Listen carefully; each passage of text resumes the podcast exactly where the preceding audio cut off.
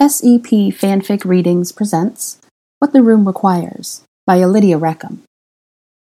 Chapter 22 Hermione. I stood atop the astronomy tower alone, my arms wrapped around myself as I gazed across the mountains. Evening had fallen. The castle was silent. It was the night after Professor Dumbledore's funeral. A discontented wind ruffled my hair. I took a deep breath. It smelled so like spring. And yet, wintry death had struck just a little while ago, right here, right where I stood. Draco had been up in this tower, standing on this very floor. He had Dumbledore at wand point until the Death Eaters could come, and Snape could kill the headmaster. I stood quietly, replaying everything Harry had told us after it happened, and replaying everything Dumbledore had told Draco the day we had come out of the room.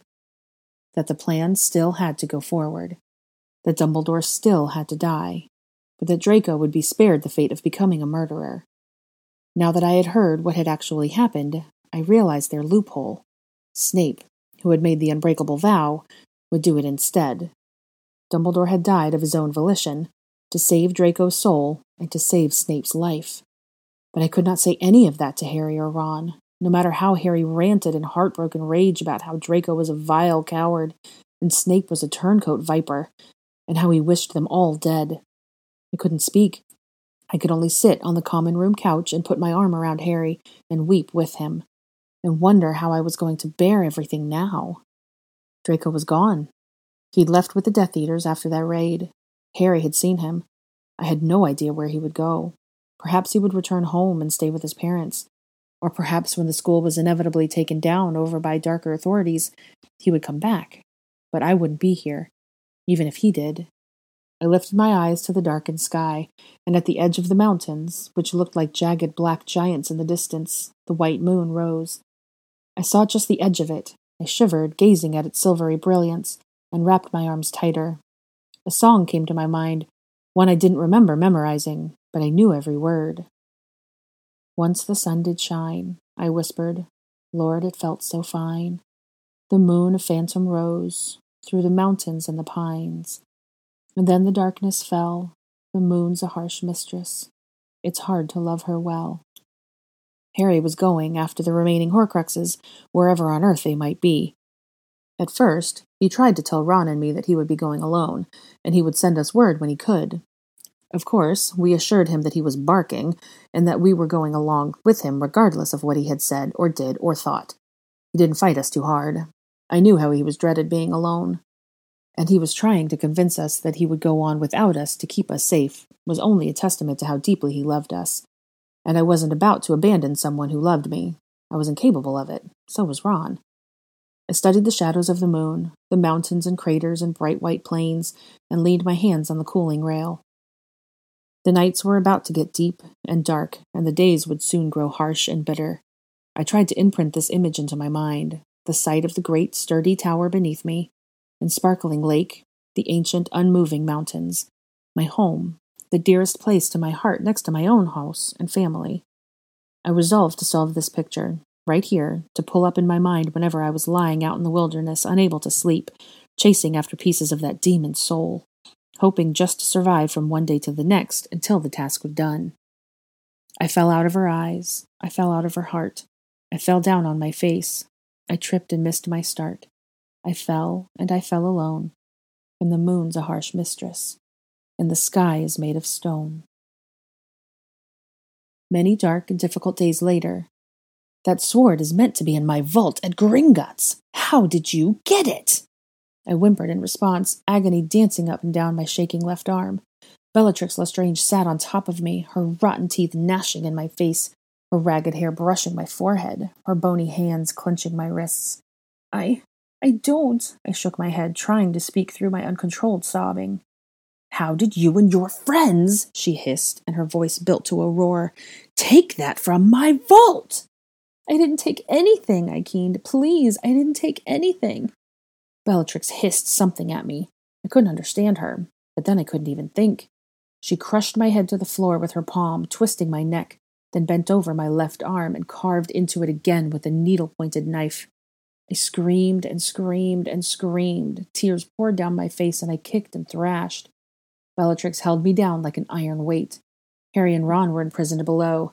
Lucius and Narcissa Malfoy stood away off, saying nothing. And Draco stood behind me, near the fireplace, silent. My screaming nearly blinded me. I almost lost consciousness. And it took every shred of will I had ever possessed, every fiber of bravery, everything inside of me to keep from wailing his name. I had seen him when they hauled us into this dusky place called Malfoy Manor.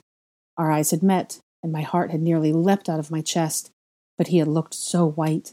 The sight of us there, surrounded by Death Eaters and Snatchers, clearly horrified him, and of course, he could not act as if we even really knew each other.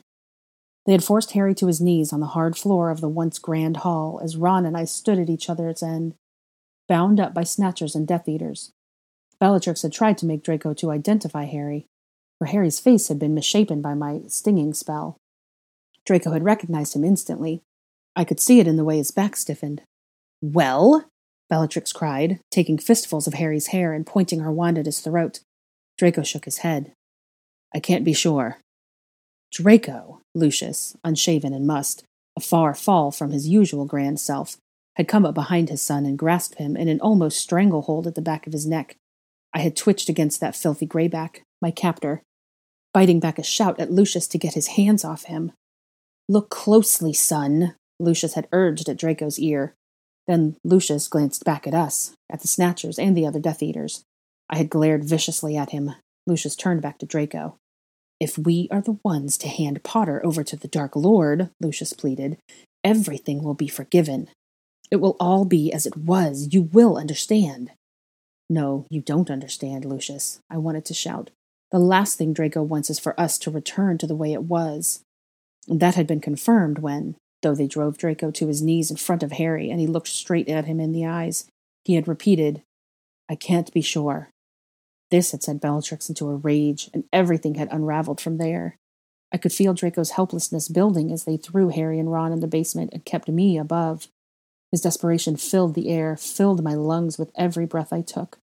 I had tried not to look at him, tried to help him restrain himself, for his father and mother and so many dangerous people surrounded him that if he tried to help me, they would report back to Voldemort, and he would surely be killed. By now, Bellatrix had bent my neck and forced my face toward him. I could see his shoes, glimpse the rest of his tall form through the haze of my tears. He was frozen, watching me. My agony built. It mounted to the ceiling. It was going to tear me in half. I couldn't stand it. No more, no more. I opened my mouth, gagged, and choked on his name. Bellatrix got off me. The knife pulled out of my flesh. I stopped breathing and choked again. My head lolled to my left. I blinked. The word mudblood was written in my arm. Mudblood. I blinked. Tears rolled down my nose. Bellatrix barked something to the others about a goblin, asking him questions now. I watched blankly as blood oozed from the letter shaped wounds. My whole body quivered. I lay still, listening to the echo of my breathing, as Bellatrix interrogated a goblin from Gringotts. My whole head felt full of fog, like the gray fog that had rested on the barley, giving us bad dreams. Draco didn't step toward me. He didn't say anything. Bellatrix, furious at the goblin's stubborn answers, turned back toward me. I braced myself. And then Ron and Harry came to save me. Everything happened so fast. Spells flew, stones shattered, Bellatrix wrenched me to my feet and held that knife to my throat. Ron and Harry had to drop their wands. Draco picked them up. And then Dobby, that lovely little house elf, dropped the chandelier right down on our heads. Bellatrix screamed and threw herself out of the way. Ron grabbed me. Harry snatched all the wands out of Draco's hands. Dobby took hold of all of us, including Luna, Ollivander, and the Gringotts goblin, and apparated us away. But not before Bellatrix threw that wicked knife which plunged straight through Dobby's gut. All of it, and then all the horror that followed, seemed to pass in a haze. I felt like I was watching it from outside myself. The sound of shovels in the sand as Harry and Ron buried Dobby on the beach echoed in my head. But I stared without seeing, cold tears running down my cheeks, my bloody palm pressed down on my sticky left forearm. I was so, so glad that Draco was still safe and the Death Eaters did not know about him. And at the same time, I was heartbroken that he hadn't tried to save me. Draco. I sat in the room of requirement. It had taken the form of a gray stone chamber when I entered. with arched Gothic ceilings. The room was empty except for a fireplace that burned low and a single black armchair. I sat in the chair and stared into the dim flames. I sat, seeing nothing. And she screamed in my head. If I closed my eyes, she got louder. And if I opened them, I could see her, held to the floor by my aunt, who cut into her arm like she was a piece of wood. And I had done nothing. I had said anything. I hadn't moved. I hadn't distracted my aunt or given Hermione any tools to escape. I had stood there, paralyzed by my cover, and watched. I watched.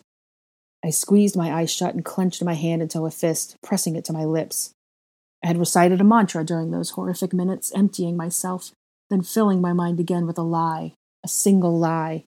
I don't care. I don't care. I don't care. But Occlumency doesn't shield a person from feeling the truth. The truth that I wanted to tear my aunt's head off, that I wanted to pick Hermione up off the floor and shield her from everything my family could put her through, that I wanted to take hold of Dobby's hand as well and vanish from that hellhole with Potter and Weasley and Ollivander and the Gringotts goblin. But I couldn't. So I stood, silent and sick, while Bellatrix cackled about how she'd just killed the little house elf, our little house elf, and my father and mother grieved sorely that Potter had escaped, and the Death Eaters and Snatchers began to bicker about whose fault it was.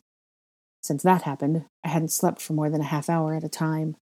I'd wandered the grounds around my house countless times as a cold wind blew, my coat collar turned up, my head low. The clouds had hung over my head, and the corridors inside felt chill. My mother and father fought viciously when they were alone, and when they weren't, it was Bellatrix and Greyback and others lounging around, eating our food, leaving messes, and ordering me about. So I'd left. I told my parents I needed to discuss something with my mentor. They assumed that I was leaving to see Professor Snape, and had allowed me to go. And I'd gone back to Hogwarts, not to see Snape, but to find the room of requirement. I had wanted to walk through the barley fields, to stand with my face in the warm sun, to hear laughter dancing on the wind, to run my hands over the tops of the stalks, to sing a song as loud as I could, to forget everything. Everything. But then I'd left the dismal corridors of a school that felt like a stranger and stepped through the doors of this old room. I had found nothing. Nothing but a large emptiness, a chair, and a fireplace that gave no heat. It was gone. All of it. And as I sat, guilt filled my bloodstream like venom. A click came from behind me, the sound of a door quietly opening. I sucked in a breath, braced myself. Then I recognized the footsteps. They resounded softly against the stones. I swallowed, sat back, and stared into the flames. Professor Snape came up and stood next to the left side of my chair, facing the fireplace. I could see his tall, black form out of the corner of my eye. For a long while, neither of us said anything. How did you know I was here? I murmured. Being headmaster has its benefits, he intoned. My throat thickened, and I covered my mouth with my hand, narrowing my eyes to keep back tears. I had been able to hide all my emotions from my father, my aunt, all the Death Eaters, even my mother, but it was impossible with Snape. He knew too much. I. I didn't. I dropped my hand, my lip trembling. I rubbed the armrest with my thumb. Aunt Bellatrix was cutting her up, and I didn't. Didn't what? Snape growled. Do something reckless that would have gotten her killed. I gasped, and twin tears fell down my cheeks. I swallowed hard. I wouldn't have. You would have, he insisted. You were surrounded by murderers and brigands who would kill her as soon as look at her, especially Bellatrix. She is like a bottle of nitroglycerin tipping on the edge of a table. If you had started something, it would have only ended in blood. Snape took a breath his voice quieting. As it was, you did not betray that you knew Potter. Hence, you gave the house elf time to find him and provided an opportunity for Potter to rescue Ollivander and the others. You saved them all by keeping a cool head. Rash actions would have cost us everything. But Hermione, I choked. People heal, my professor snapped. They do not resurrect. I fell silent, swallowing convulsively, and closed my eyes. More tears tumbled down, weary, aching tears. Weakly, I eased my head to the side and leaned it against Snape's arm. For a moment, he just stood there. And then he brought his left hand around and rested it on top of my head. His palm was heavy and warm there. And some kind of warmth entered me, calmed me, as if I was a child comforted by his father after a nightmare. You are a good boy, Draco, Snape murmured overhead. It will just be a bit longer. I didn't reply. I didn't have to. Snape understood me, and the fact that there were now two people in this world who would follow me into this room of requirement eased the gripping pain in my heart and gave me just a shred of strength to hold on. Just a bit longer.